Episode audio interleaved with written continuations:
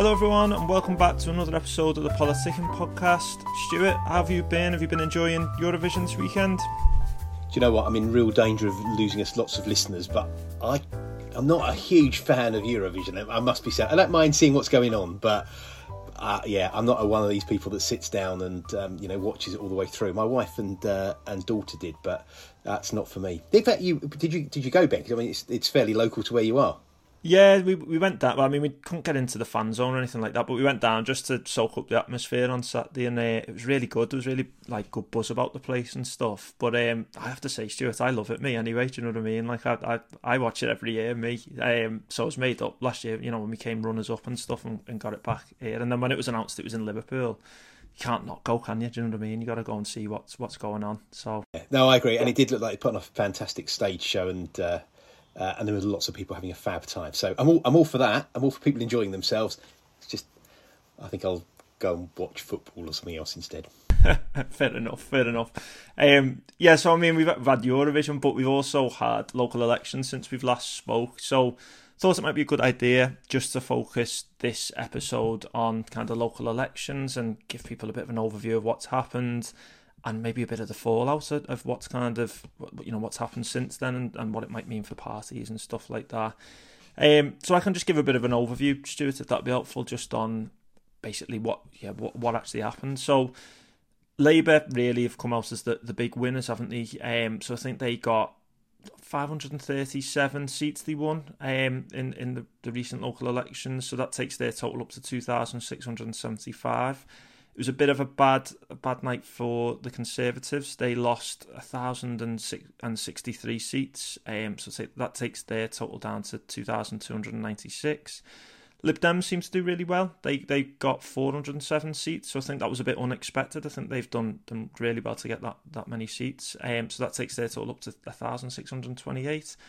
Independents lost about 89 seats, taking them down to 865, and the Greens did yeah really well again. I think I think this, this is the best performing the um, local elections they've done. I think like up 241 seats to 481 uh, across the country. So I think that basically this means now that Labour's become the largest party of local government, surpassing the Tories for the first time since 2002, which is massive, really, isn't it, Stuart? Um, I suppose it shows kind of where where the party's at and stuff, but just just to kind of note as well, I think it's worth mentioning the one kind of key areas in that as well. So they got Medway in Kent and, and Swindon in Southwest, which have both been run by the Tories for the past twenty years. So they were massive, massive wins for them. And they got several other councils turning them from kind of no overall control um, to, to Labour control, including Plymouth, Stoke-on-Trent, Blackpool, Middlesbrough, Broxtowe, High Peak, and North East Derbyshire. I mean, when you when you talk about some of them areas, uh, just just looking at that first, Stuart, a lot of them you would say, especially in the the most recent general election, did turn Tory, didn't they? They they they were kind of those North votes that Boris Johnson kind of targeted, and I suppose those areas that he wanted to really target with leveling is leveling up policies and stuff like that. What do you think this kind of means? I mean, firstly for Labour, I suppose, Stuart. Are we heading for a Labour government? Do you think at the next general election? Does it indicate that?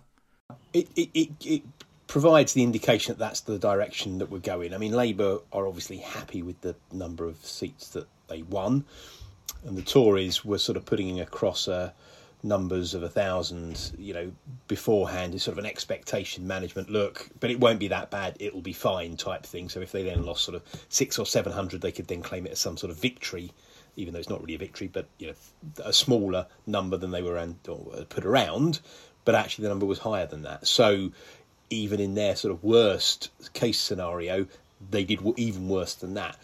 But I think it's worth. I mean, a couple of thoughts. One is that because of the way that local government is elected, and Ben, you'll be able to explain more about this anyway. But um, it's not that all councils. So this is a sort of a, a, a, they are national elections in the sense that it is some local authorities, but it's not all local authorities, and not all the local authorities all get elected at the same time. So different councillors get elected in different periods, which means it's slightly difficult or more difficult to say, you know, X equals Y, therefore this will happen at the next election.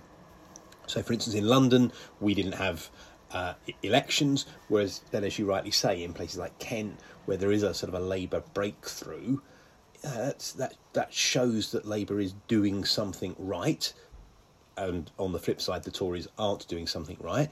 But then, you know, the Lib Dem and Lib Dem vote often goes up when the Labour vote goes up because you're sort of, in that sense, voters are given permission to vote sort of not conservative in whichever way they've got most chance of getting the Conservatives out in their area. So the Lib Dems do well. So the sort of it's not just that Labour. I think it's not just that the Labour vote was was good and solid and they won seats, but actually the trend across all the parties, including the Greens as well, is a sort of an anti-conservative shift. That's what I think is is the most important point. Yeah, I mean, they are. We probably should have said this at the start, but they are quite confused in the local elections, aren't they? Because, like you say, like it, I, I think this really does put people off as well, Stuart, voting because no one really knows, like, you know, when the local elections are, like, especially, like, you know, I've got a few mates just down the road and who would come under a different council and they're not having elections this year, but my council was, so they were kind of asking, where do we go for this? And I think it is a wider question about kind of like what more can kind of local government do, I suppose, to promote elections and promote the different types of elections. Because I mean, you've even got parish council elections, which is kind of even the lower tier of local government, and so there's that added complication as well. I mean, I had on my ballot paper like you've got three parish councillors to vote in, and then you've got two, you've got a, a, a kind of councillor for your ward to vote in, and, and there's so many like different. I mean, we can talk about this a bit later on, but there's so many kind of different um, layers, isn't there, to, to kind of politics, which does make it really confusing for people. Yeah, I mean, in terms of, you're right. You've got the different levels of council, and people not aren't necessarily quite familiar with what all those different levels of councils do. So from your yep. district councils or your unitary councils through to the parish councils or whatever it happens to be, and then if they're voting thirds so a third of the councillors get every three years, and then you have a fallow year. Uh, I think I'm right in saying again. I'm quite prepared you to put me right on this, Ben. That some local authorities do elect on a on a whole basis, and certainly London boroughs do that. Um, so you've got a whole mismatch of different councils and different types of electoral, um, not systems, because the well, actually, you do have different systems as well, don't you? Some, you know, some uh, you have different systems. So you're right. This doesn't really help people understand about sort of politics and why it's important. And when the when the media are talking about these election results, they say the local elections, which are like, well, yes, they are the local elections, but they are sort of one bit of the local elections that can take place over a period of three years.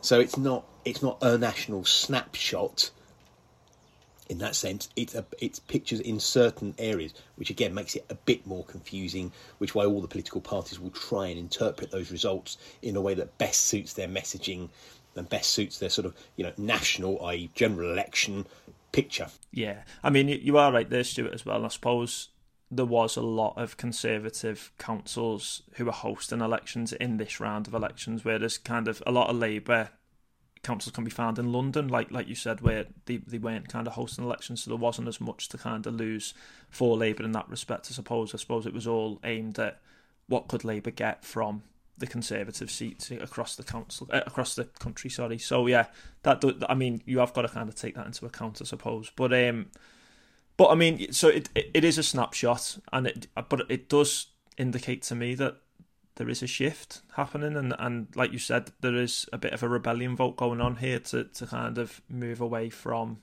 from the Conservatives, and maybe that is an indication of how people will vote at the, the next election. It's it's the best it's the best we've got. It's the best snapshot that we do have. Um, and you know, if you're the Conservatives, you'll say, well, actually, the you know the Labour share of the vote overall didn't you know go up. Therefore, it shows that people aren't backing the Labour Party. So political parties will try and cherry pick the the results in its var- in their various forms, not just in terms of seat numbers, but percentages and uptick and whatever, in their own way to help their own cause. You would expect them to do that. Of course, any organisation would, would would try and do the same. But I think that yes, that, that, that overall picture looks like a shift away from the Conservatives. Now, if that you know, and there've been various sort of um, analysis done by you know, leading polling companies and and, uh, and academics, you know, would if the results here were mimicked in a general election, what would that mean? And you know, it's generally thought that well, actually, the Labour Party would probably win, but maybe not with an overall majority. But you know, that's so difficult to tell on these things. and Yeah. you know you only need a couple of seats here and there, or a, or a half a percentage point here and there at a general election to shift that completely. So, uh, you know, I think you know the Conservatives have, and I think it's actually more the the ramifications, and we can talk about this in a second as well over the last couple of days of, of the sort of the fallout from the local election results on the Conservatives, which is more telling, and Labour is, as Starmer has sort of said, look, this is a taking nothing for granted, steady as as the as as it goes. We keep fighting. We keep putting the, you know, we'll we'll talk about our manifesto and our policies near the general election. So, in that sense, their strategy remains the same. Whereas for the Conservative Party, we've now got a period of uh, what looks like internal, well, I was going to say factional infighting. I think is Yeah. probably Yeah. the phrase to use. Do, do- I mean, does it show though, Stuart, that like Labour aren't perhaps doing enough to kind of convince you know former you know those middle kind of voters who kind of sway from party to party? Because I mean, even the the increase in share for like the Greens, for example, and for Lib Dems, does it show that kind of like people aren't really convinced by what Labour have kind of said at the minute, or it, is it that thing Labour are keeping the cards close to the chest at the minute until we kind of get further along the the kind of election route to, to the general election, if that makes sense? you know, if if I think it's probably a bit of a mixed picture of all those things. So yes, there will be some people out there going, well, yeah, they're better than the Tories, but I don't really know what they stand for. There'll be those that will just vote Labour to get them out, and there will be those that look at the scene in their area. That for an MP, you, know, come general election or, or you know, a councillors here in this set, and say, look, in my ward, even for the council elections, but for the MP, come the general election, what what does an anti-conservative vote look like for me? Um, how can I use my vote most effectively to try and get some change? And that's what voting is all about. Voting is trying to get some sort of you know is to get the representation that you want, and to you know then have that at a national level come the general election or local level, obviously for the, for these local elections and people will go, look, what, what, what looks best for me? If I vote Labour, are they ever going to win? No. If I vote Tory, you know, are they going to win? Lib Dems, etc. Greens, you know. So, and I think you know one of the um, issues which I've heard talk about is for the Lib Dems is you know when when there's been this sort of particularly post-COVID, you know, rush out of the cities, particularly London, but some other cities as well, into the countryside, traditionally more rural conservative voting areas of the country you suddenly get this influx of sort of you know uh, you know ex Londoners, uh, professional, um, not exclusively but often professional, and then going into an area. They now live in this area where they are a lib- liberal, left leaning, Laboury type, but they know that they're you know if they're Labour voters, they're never going to be able to elect a Labour MP in that area in a million years. You know the Conservative Yeah. vote is so big, so therefore they will vote for Lib Dem. So they'll they'll lend effectively lend their vote to the Lib Dems in their new constituency because that's the best way that they can try and get the Conservatives out. So again, difficult to interpret that from a set of uh, a set of uh, local election results, but this is often the sort of you know um, calculation that will go through somebody's head. So it's not just I Yeah. vote Labour, I've always voted Labour, I've always voted Conservative. They might think, look, where do I put my vote? So that's why the Lib Dems and the Greens and others may well do better.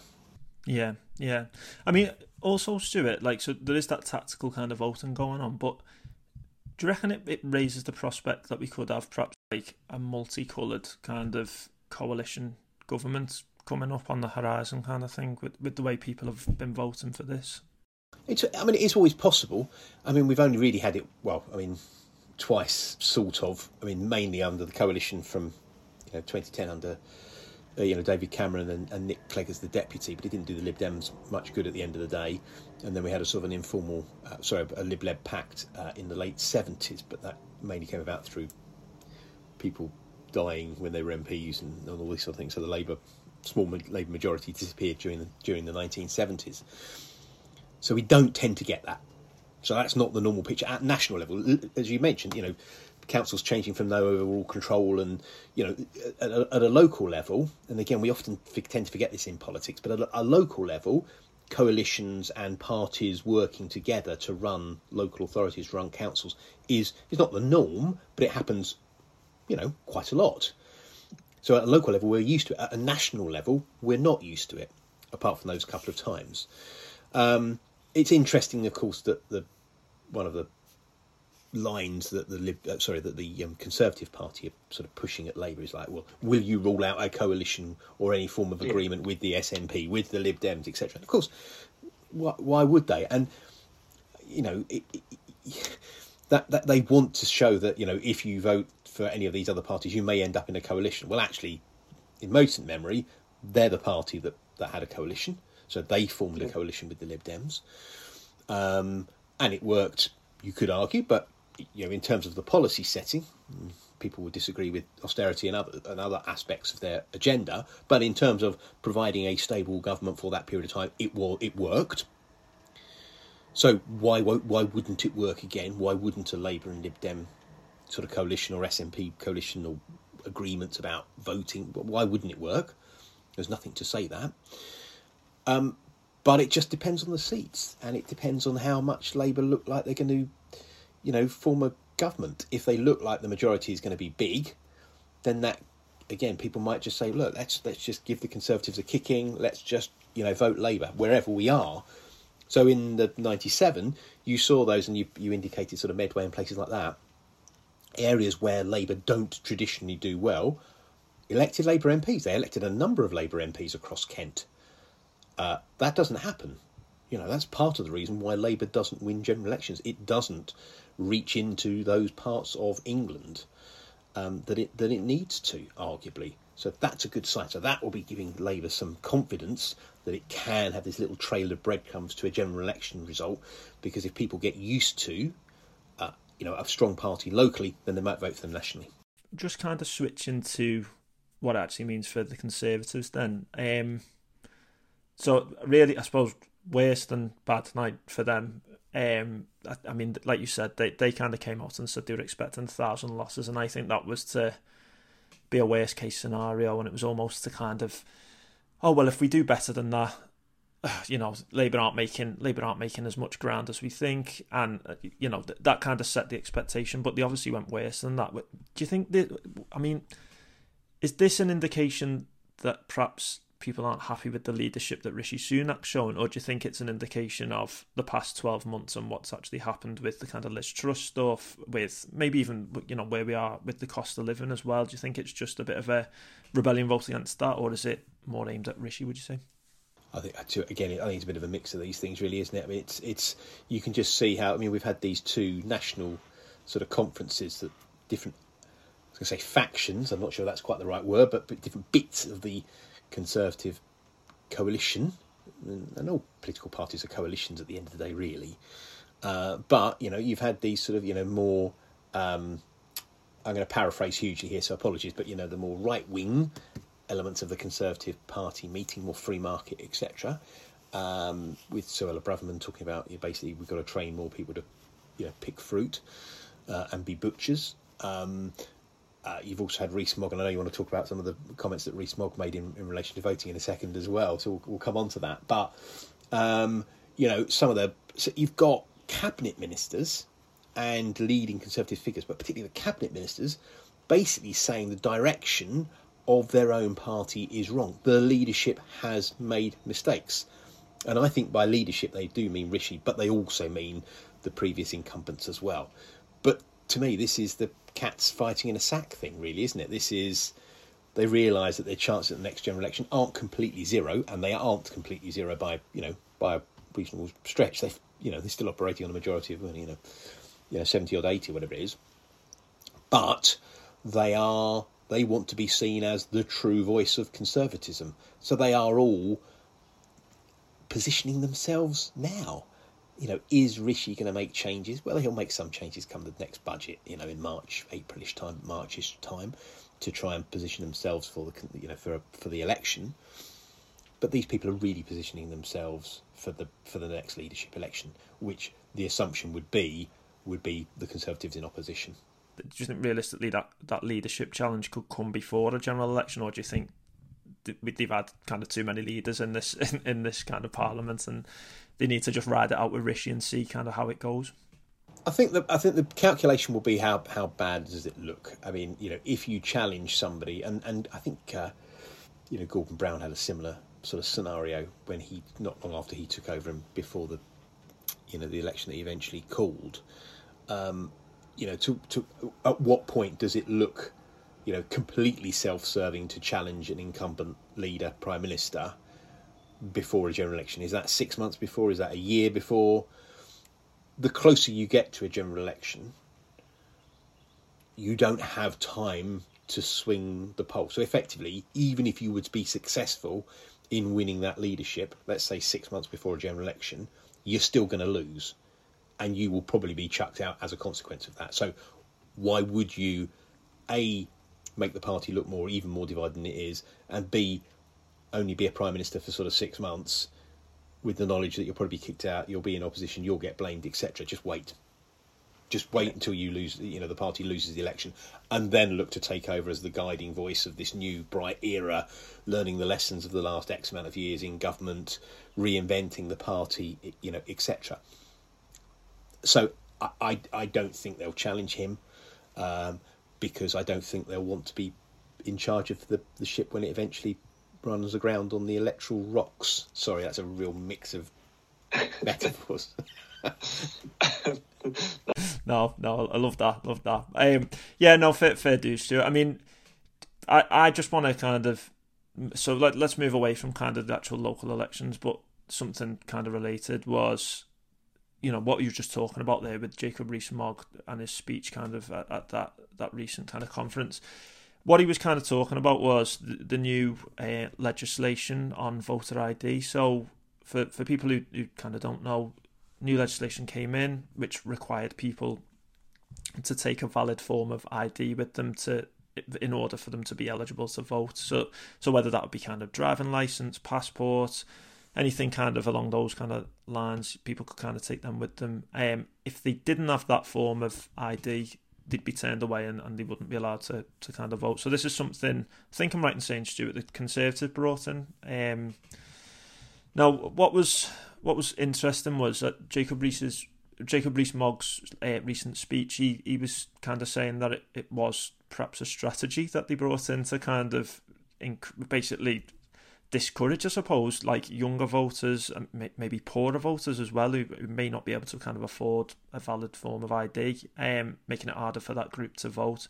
Now, I know like the Electoral Commission has kind of done a lot to try and support people who, who perhaps don't have access to a valid form of ID and stuff, but I still think it's adding another barrier to to voters that really isn't needed. I mean, their their excuse to it wasn't it? It was the fact that voter fraud takes place, but I mean listening to some commentators on this and stuff, they've said it's a very minute issue that, and it doesn't really happen and, and stuff. And I mean, I've seen I've seen something in the Guardian as well, and it was they reported 1.2 percent of voters got turned away with no ID, and half half of whom were from kind of ethnic minorities as well.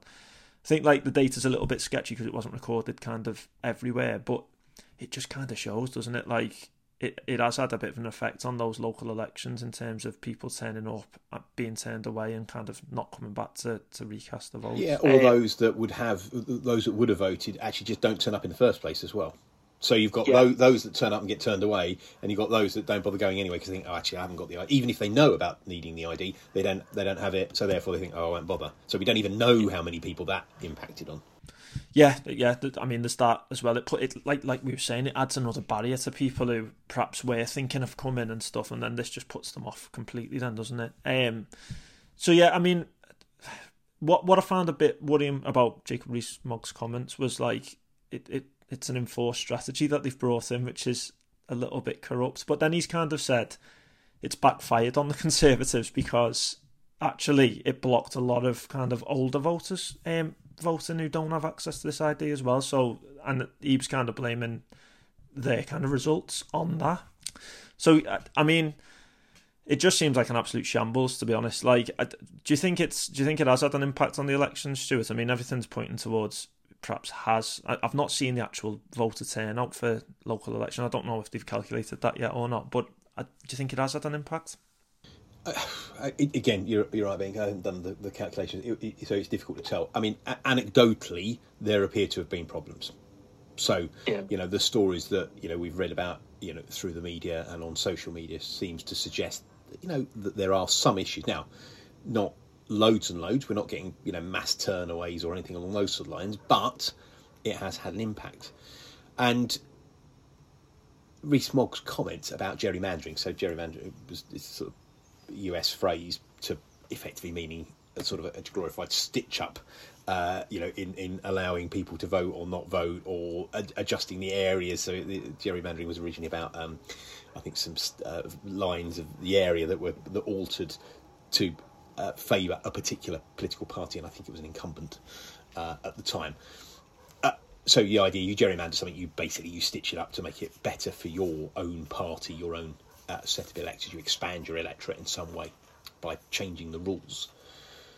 And of course, so he's yeah he's made those comments about gerrymandering. I mean, frankly, I think this is one of the most outrageous uh, moves by a government, and then subsequently a who was then a so Rees-Mogg was a serving minister in that government and stood up and defended those plans. Now, a few months later, you say, well, we, yeah, it was gerrymandering. To, to have that level of bravado about the whole thing, I, I think is, is, is, is, is astounding. And also, um, of course, you know, Labour then talked about expanding the vote to 16 and 17 year olds and uh, for some EU nationals, etc. Of course, they, uh, you know, the Conservatives, they go, well, you're gerrymandering. So you're, you, you Labour are changing the rules. Now, uh, that may well be the case in terms of having an impact, sorry, not the gerrymandering bit, but in terms of increasing their uh, electorate. But if you're saying that actually 16 and 17 year olds should be able to vote, that's a judgment call. The same judgment call as would have been uh, made on women being allowed to vote all those years ago, etc. So, you know, it's to say, you know, was that gerrymandering for a particular political party? No, of course not. It was the right thing to do. I mean, of course, it's the right thing to do. 16 and 17 year olds, it's a judgment call. You know, you either think 16 and 17 year olds should be allowed to vote or you don't.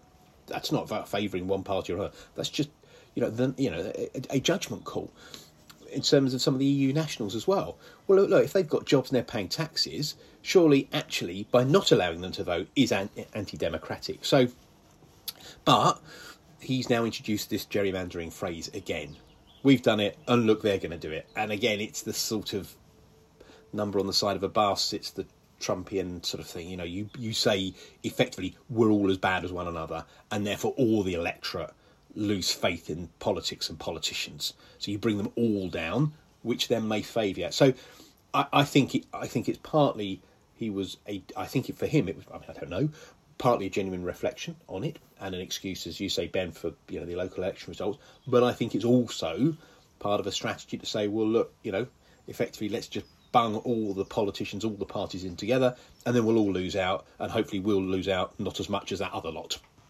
Yeah, I, I, I have to say, Stuart, I, I find it quite strange that it it is just a, just allowed for them to kind of like make these changes kind of like unopposed. Like I know it has to go through Parliament because they've got that much of a big majority.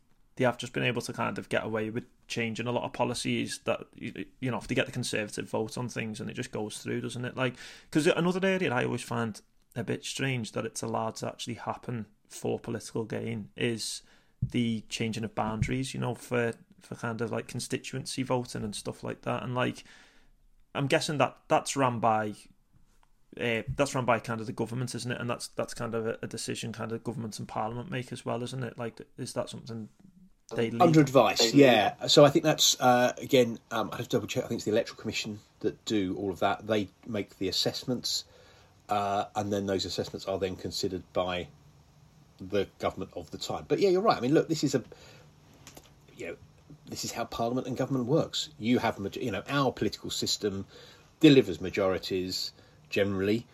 Uh, that majority government just gets to decide, and those decisions are across all walks of life. Everything we do, taxes, you know, what social media we're allowed to look at, you know, what images, what how we can eat, what we can drink, all these things. You know, how often the rubbish is collected at you know local authority level. You know, all these things are all driven by voting, and if we don't vote, we don't have any say. But you vote, elect majority government, and they can they can do not quite whatever they want. And I think that's why we've seen the the courts involved a lot more nowadays. So when Boris gets challenged on the prorogation of Parliament, i.e., you know, dissolving Parliament to then have a general election, he's challenged on that. You saw various challenges on uh, some of the Brexit, uh, you know, rules and regulations and, and, things like that as well. So, in other words, if people can't uh, have their say through Parliament, or Parliament is, or a government is sort of effectively playing a little bit fast and loose with the powers it has, then they look for other ways to get involved. Maybe a court challenge, maybe direct action through activists. So again, interesting for me. I think Rees-Mogg's comments, you know, about the gerrymandering on the on the you know uh, changing the ID rules. I think there's a sort of similar dotted line across to the rules that they've introduced, the new laws they've introduced about um, demanding the police take action against activists as well, which again you know, particularly with the coronation in mind, seems to have backfired because the government, the police have then gone right. We've got these new powers. We now have to, you know, obviously we have to use them. They've used them, and people have gone, well, that's utterly outrageous. Well, but they were utterly outrageous when the government passed them a couple of weeks ago. So, uh, you know, and again, people sort of think that we we do have, whether you like it or not, an inherent right to protest. People get annoyed when people glue themselves to the M25 and things like that, but it's part of our right. It's the sort of country we live in is to is to protest, and these rules, as policed at the coronation, appear to go against that. So you've got those sort of rules, and the as Rees-Mogg said, the gerrymandering of the you know around ID. I don't think people are very happy with that. That just all seems a bit sort of un-British, really, doesn't it? Yeah. it makes me sound a bit like an old person, but I, it doesn't really seem like that's the sort of position that we take in this uh, country. No, hundred percent. I mean, like, and what what what gets me, Stuart, as well is like the you know the Conservatives. Not to dig them out, not to dig all of them out, but like they always kind of say, you know, it's all about free speech and having you know having that kind of, and then they they impose those kind of laws, which I think is yeah, it's it really. It just goes it goes against what kind of what they're saying anyway with, with all, all that kind of stuff and I suppose Stuart does it just show the state of politics at the minute. It just seems. I mean, I I've even seen. Uh, is it Kemi Badenoch as well? Like so? So she didn't. I mean, this is going slightly off topic, but she she didn't um, submit papers, did she, to or submit the, the kind of ruling to the Speaker of the House on a certain issue? I can't remember what the issue was, but he's absolutely railroaded her, hasn't he, um, in the House of Commons, which I, it was an entertaining watch to be honest, because uh, he really lost his cool. But I mean, I've never seen anything like that happen before. To be honest, it seems like it's increasingly happening a lot more, kind of thing, in the House of the Parliament. So, is it just the state of local politics and like where where that's at at the minute, and how it's been kind of, I don't know, I suppose downgraded by a, a certain few individuals who've been leading leading government? I, I think you have to be slightly wary of drawing too many conclusions because I think every government, and I don't care which government it is, frankly, whatever political party it is, always have accusations levelled against them of ignoring Parliament too much. So, you know, the new Labour governments were, you know, forever using the media to, to you know, to trail, uh, you know, new policies before they were announced to Parliament and things like that. So, I think it's it's easy to sort of think that you know this government is sort of notoriously good or bad or or doing certain things. I think, frankly, you know, that's why we have not like in the US checks and balances system, but that's why we have elections. That's why we have the court. You know, that's why we have the the right to free speech and protest. Effectively, is a check and balance on politics and politicians. But I think the point you raise is is for me the the real heart of it is how much does this detach people from wanting to vote? How much does this mean that people just go, they're all the same, etc., etc., and then that has an outcome in terms or a lack of outcome in terms of you know the next election voting. I think that's the it just it just turns people off. It just it just doesn't encourage any form of interest or participation. Yeah, and, and like like you say, that you know people just think they're all the same. So what is the point? And you know no one stands for me, kind of thing, and stuff like that. But you know, I mean, uh, we was going to finish on this, Stuart, and I, I suppose just to finish quickly because we have kind of ran over a little bit it, it, I suppose it really is important to vote, isn't it? You know, policy, like your vote does matter. It kind of shapes policies and, and, and stuff. And like like I was taught, I was talking to my partner about this. You know, with with the younger generation specifically, like you know, you see policies around affordable housing being made available and and things like that. And like and even the, the university fees, which recently been announced, they they're kind of going up again and, and making it harder for, I suppose, a, a, lot a lot more poorer households and stuff like that to, to access university uh, degrees and stuff like that.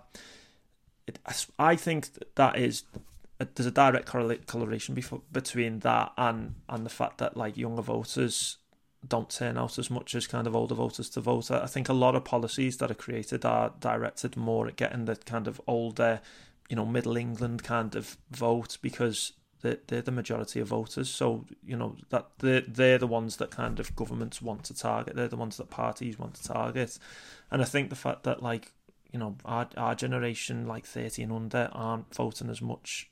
It really has kind of stung us, I think, in, in the past. So there is a real kind of importance, and I suppose we just want to finish on saying that. Really, you know, even if you feel disengaged, please do go out and vote whenever you get the chance because it, it does really matter and it will really influence kind of the policies that are made on your behalf, I suppose. I agree. No, I agree with that hardly, Ben. It, it, annoys me hugely. It's it's a, it's a real, I think it's a real problem for this country, probably others as well, but you know, particularly I say this country, the UK as a whole, the countries of the UK, that the generation that have suffered a, a, a seem particularly. I mean, again, I you know I, I, don't want to fall into my own trap of thinking you know a particular government is worse than any others, and it's probably been the same. But the, the younger generation do seem to be losing out really badly, and I'm, I'm hugely grateful for you saying for, for our generation of voting, Ben, because um, it makes me feel uh, younger again, which is great. But you know, for for those you know just starting their sort of political journey and coming, you know, next general, the general election will be their first vote, you know, through to sort of 25, 30, etc. We don't build houses. There's education that you've mentioned. Um, look, there are so many issues, climate change not least, yeah. that um, that the younger generation are being absolutely, you know, knocked about the head on, and it annoys me. It's it's, I, I just don't. well, I do understand entirely, and you you put it so eloquently, Ben, which is that the older generation effectively vote. Therefore, the danger is that they're, they're, they're, they are listened to more, they are accounted for more in the way that government makes decisions. So short term. So look, even if you look at I don't know HS2 or something like that, I'm not saying it's the best yeah. Project in the world or anything along those sort of lines, but it's not going to open for a long time. But the decisions now on whether we do it and the spending are decisions on now, not actually this is a 20, 30 year project, so it should be about what this delivers for the country and the generations then of benefits. And, and, unless we shift that in some way, unless we can unlock that generational challenge, um, I think we're, we're storing up, you know, huge problems. Um, we'll be expecting the younger generation to effectively, because we can't make a decision on social care, we're storing a massive problem for the younger generation, probably up until about the age of know, 35, 40, they will have to pay for the care of this ever expanding number of old people, uh, all of whom are living longer, and with the social care challenges. So, um, sorry, that sounds a bit of a rant at the end, Ben, but I, no, I agree entirely. Look, unless unless we can get everybody voting, more and more people voting to have their say, the danger is we just have more of the same across any government, and that I don't think is good for anybody. No, I agree. I agree. So I suppose the message we want to leave everyone on, Stuart, is please do vote whenever you get the chance. Please do go out and, and make sure you have your say because it is really important and it, it, it it genuinely will shape policies to kind of suit suit you and I suppose suit the future as well. You know, future generations. Yeah, register to vote. And make sure you have the right level of the right ID now as well and yeah. use that democratic right. And don't forget, if you're busy, you don't have to turn up to the um, you know the polling station on the day. You can do postal votes. There are you can have proxies and other things. So there are other options. It's not just about turning up to the polling station on the day and putting your X in a box. There are there are other options, but always take that opportunity to register and make sure you get your ID so you can, if you want to, use that right. Hundred percent, hundred percent. Great way to finish, Stuart. Um, yeah, thank, thanks for joining us again to talk about all that. Loads to kind of get through there, and I think we did a good job to keep it uh, to, to time. Could have gone on for hours. Could have gone on for hours. have, really could have. But uh, yeah, thanks again, Stuart, and thanks everyone for listening. Speak again soon. Bye.